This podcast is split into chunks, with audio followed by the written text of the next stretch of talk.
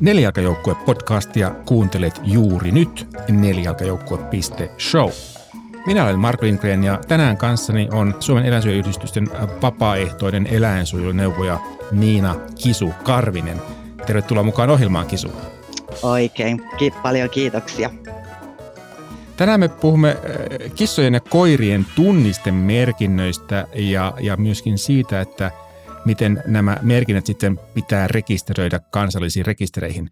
Mutta ennen kuin mennään päivän pihviin, äh, Kisu, niin miten sinusta tuli eläinsuojelija? Jaa, tuota, oikeastaan mä kiinnostuin eläimistä jo ihan pikkulikkana. Eli olin kesät maalla mummolassa – jossa tietysti joka kesä oli niitä navettakissoja. Ja hoitelin siellä niitä kissoja ja sitten tietysti siellä oli kanoja ja, ja meille eh, nuorille serkoksille kuului myöskin sitten, että haettiin lehmät iltalypsylle sieltä metsälaitumelta. Eli, eli eläinten kanssa kosketus on ollut jo hyvin pienenä. Mutta se, että kuinka mä lähdin tähän itse eläinsuojelutyöhön, niin niin, niin. Siihen taitaa olla potkuna semmoinen yli kymmenen vuotta vanha inhottava tapahtuma, kun äh, oma kissani, lemmikkikissani katosi. Ja tuota, äh, olin silloin juuri muuttanut uudelle paikkakunnalle ja en tiennyt edes mistä etsiä sitä kissaa ja tämä kissan etsintä sitten johdatti mut sinne paikallisen löytölään ja löytölän kautta sitten paikallisen eläinsuojeluyhdistyksen vapaaehtoiseksi.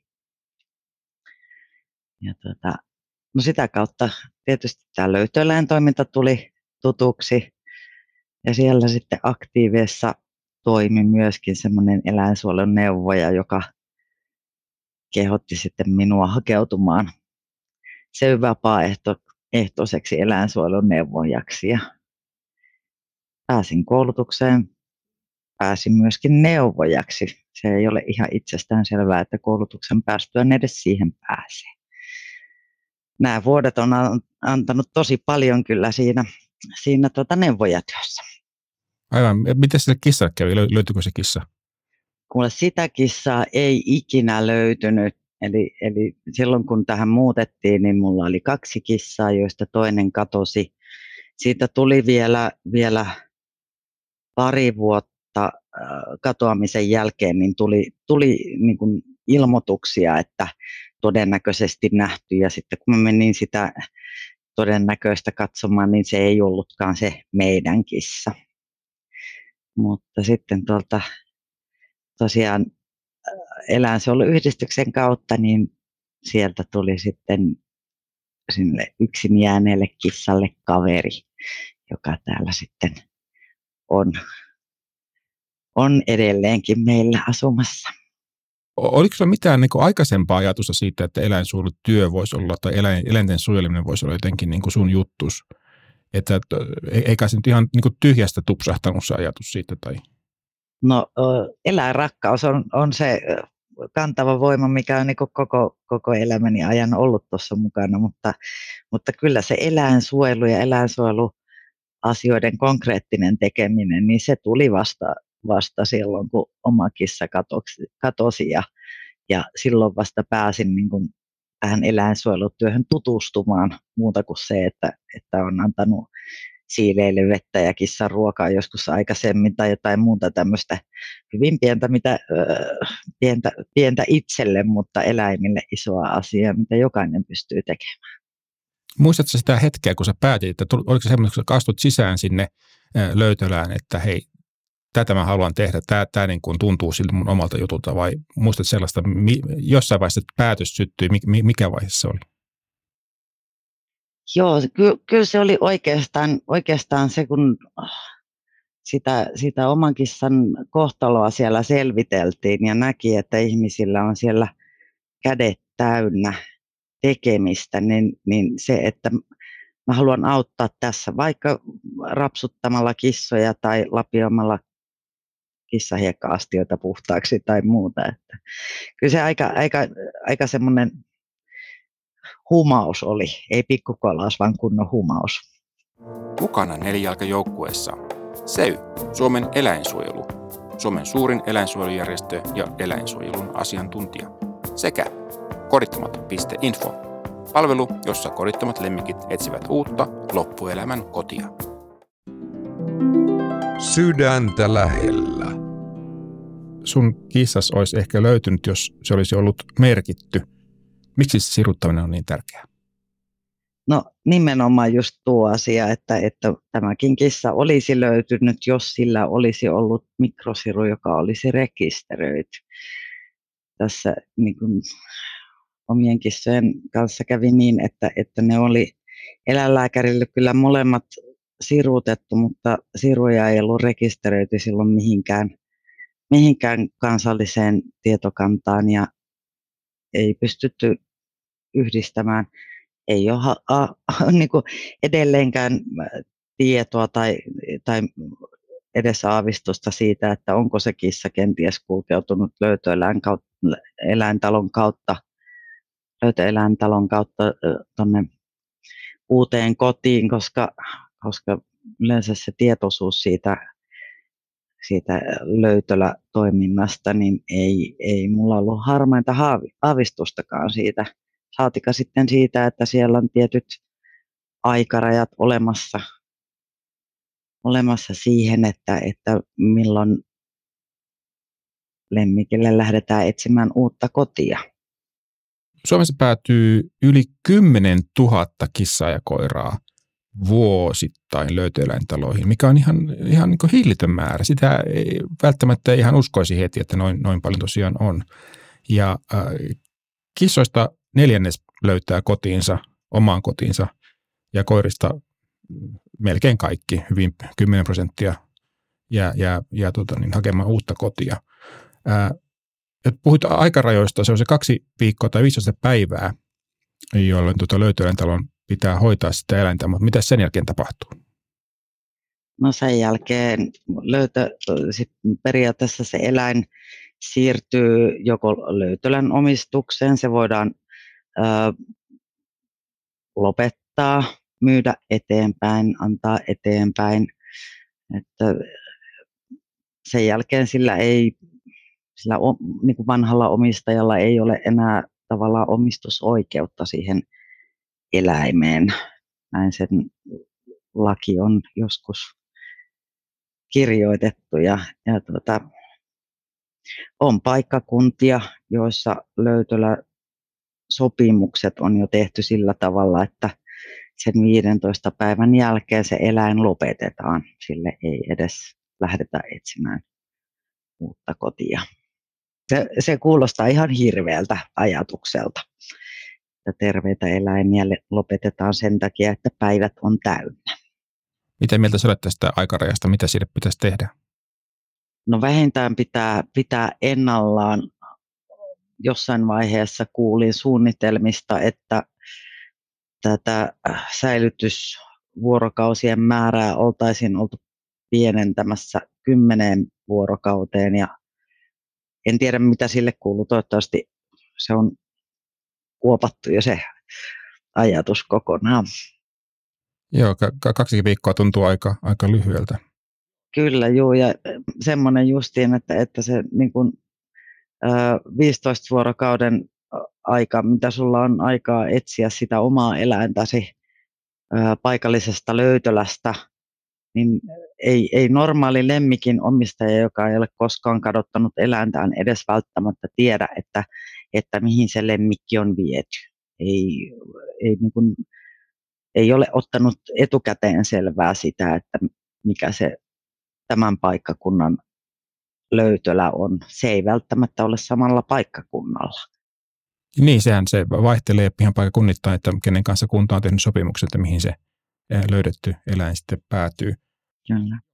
Mikrosiruttaminen tai merkintä on yksi asia, joka, joka pitäisi tehdä. Että aika paljon koirathan varmaan pääosin merkataan ainakin, jos ne ovat jollakin tavalla kenneliltä rekisterissä, mutta mikä tilanne kissojen suhteen on?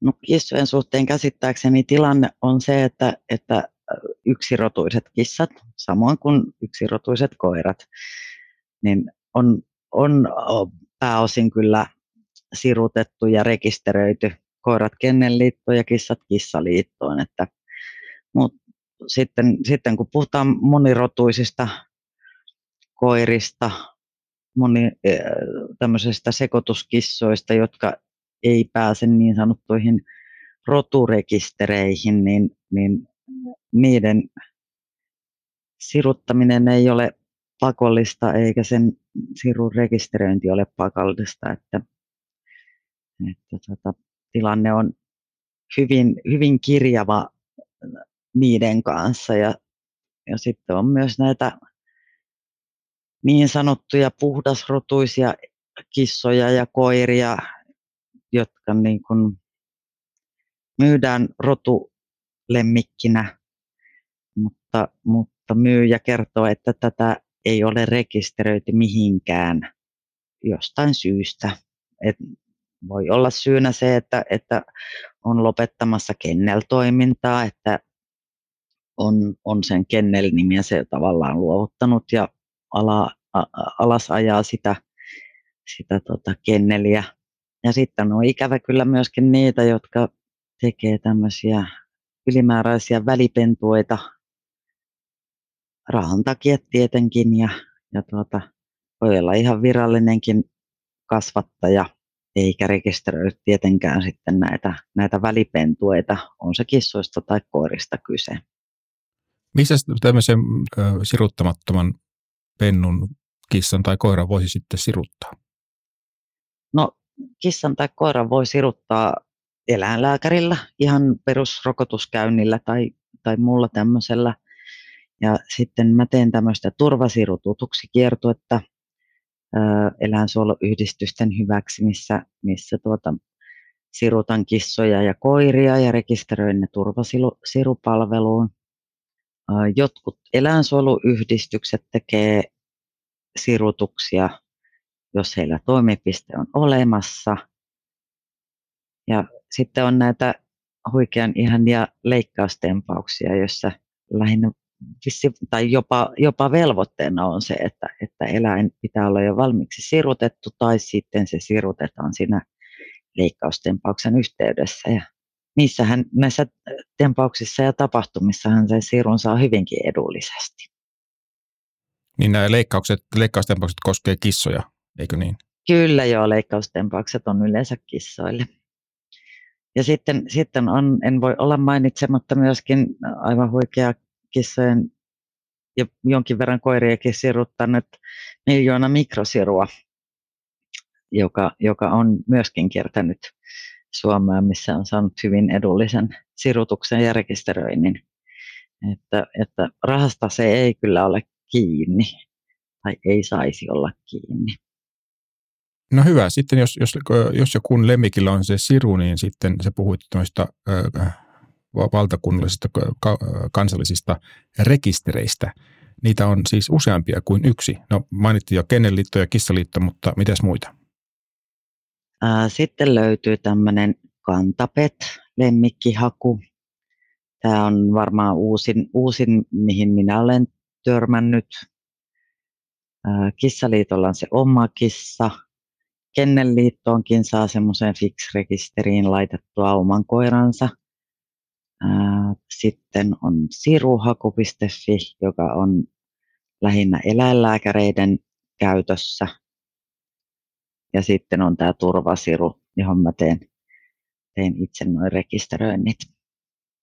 Eli rekistereitä on monia ja jokainen voi kuvitella sen, että kun löytöeläintalo tai eläinsuojeluyhdistys tai eläinlääkäri lähtee etsimään sitä, sitä siru, omistajatietoja, niin, niin aika monta rekisteriä tällä hetkellä joutuu käymään läpi.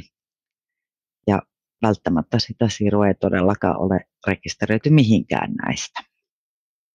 Niin, mä just ajattelin sitä, että tota, siinä on aika, aika monta, niin kuin ensinnäkin tietää, että noita rekistereitä on, niin sitten saati sitten ö, osata käyttää ja osata etsiä, etsiä sieltä sirun numerolla. Mitä mieltä sä olet? Mitäs, mitä tälle pitäisi tehdä? Onko se niin kuin vain väistämätöntä, että meillä on noin monta erilaista toimijaa vai olisiko mahdollista jollakin tavalla tuoda niitä yhteen?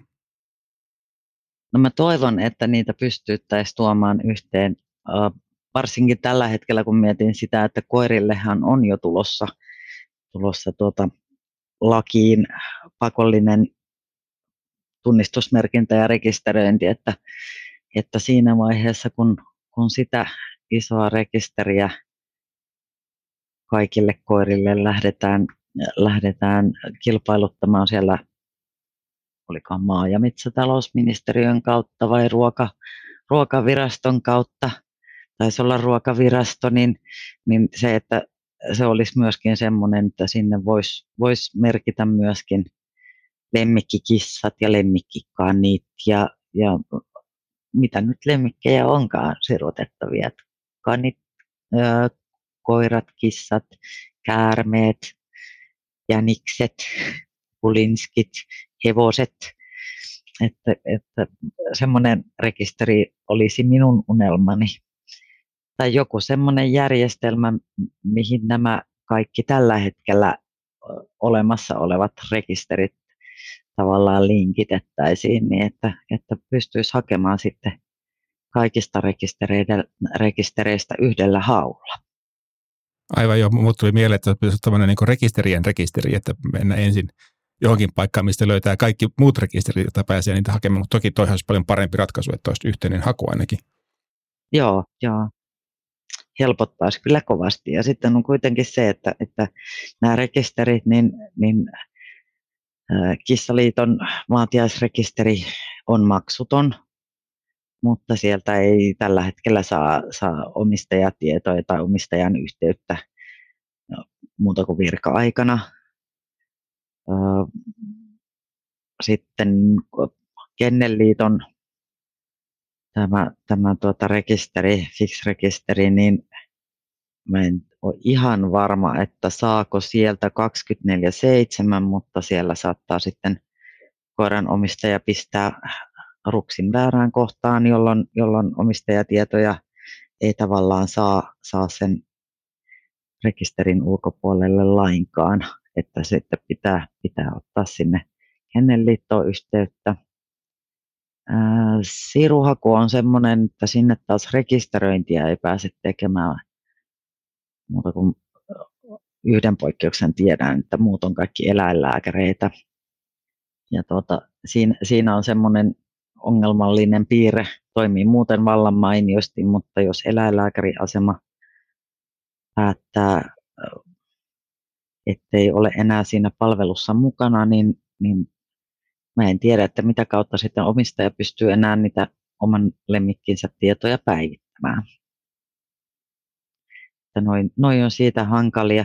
Sitten on taas turvasiru, johon, johon mä teen näitä rekisteröintejä, niin se on semmoinen, joka toimii verkossa 24-7 ja sen jälkeen, kun se eläin on kertaalleen sinne rekisteröity omistajatietoineen, niin omistaja saa sinne käyttäjätunnuksen ja salasanan ja omistaja pystyy täysin itse muokkailemaan niitä tietoja, tekemään kaikki osoitteen muutokset, lisäilemään puhelinnumeroita, muita tämmöisiä. Että se, on, se on se ehkä helpoimmin äh, mun mielestä toimiva, toimiva rekisteri näistä. Se, se ajaa myöskin sitä kissojen pakollista rekisteröintiä ja kaikkein tuoreempana siihen siihen genreen löytyy tämä kansalaisaloite, jossa sanotaan, että ennätysvauhtia saatiin se 50 000 allekirjoitusta vahvalla tunnistautumisella. Tämän justiin kissojenkin pakollisen tunnistusmerkinnän ja rekisteröinnin puitteissa. Ja, ja siihen liittyy myös sitten tämmöinen vapaana liikkuvien lemmikkien niin kuin hallitsemattoman lisääntymisen kieltäminen lailla, niin että, että muut kuin tämmöiset lisääntymään valvotusti tarkoitetut kissatkaan ei saisi sitten tuolla vapaasti pentuetaan tehdä. Niin, se on, se on kiva, kiva kuulla ja se oli mukava merkki siitä, että kissojenkin kohtalo on, on mitä ilmeisimmin ihmisten sydäntä lähellä. Kyllä, kyllä. Tarinan aika. Tavallaan jokaisen eläimen kanssa se kohtaaminen on minulle merkityksellinen. Eläimet on persoonia ja, ja jokainen suhtautuu jokaiseen ihmiseen omalla tavallaan. Ehkä eläintarinoista olisi semmoinen kaikkein vaikuttavin asia olla yksi kissoistani. Kassinen, joka, joka tuli, tuli tuota äärettömän arkana kissana mulle, mm, miten sanoisi, hätämajoitukseen. Ja tuota, pakeni ensimmäiset pari viikkoa aina vessan nurkkaan silloin, kun olin liike, liikkeellä asunnossa. Ja tuota, sieltä rohkaistu eteisen naulakon alle, jossa vietti pari viikkoa aina kun liikuin huoneistossa. Ja nykyisin kun vuosia on kulunut, niin tämä arkakissa tulee tällä hetkellä niin kuin aina ovelle vastaan ja jos johonkin istahdan, niin tunkee syliin ja on rohkein koko tästä mun neljän kissan kissalaumasta. Kyllä se juuri tämä, että, että kohtaamiset on aina merkityksellisiä, niin, niin jokaiselle eläimelle pitää myös sallia se, että, että ne on omia persooniaan. Ja aivan, aivan huikeita kohtaamisia eläinten kanssa saa, kun on oma itsensä niiden kanssa.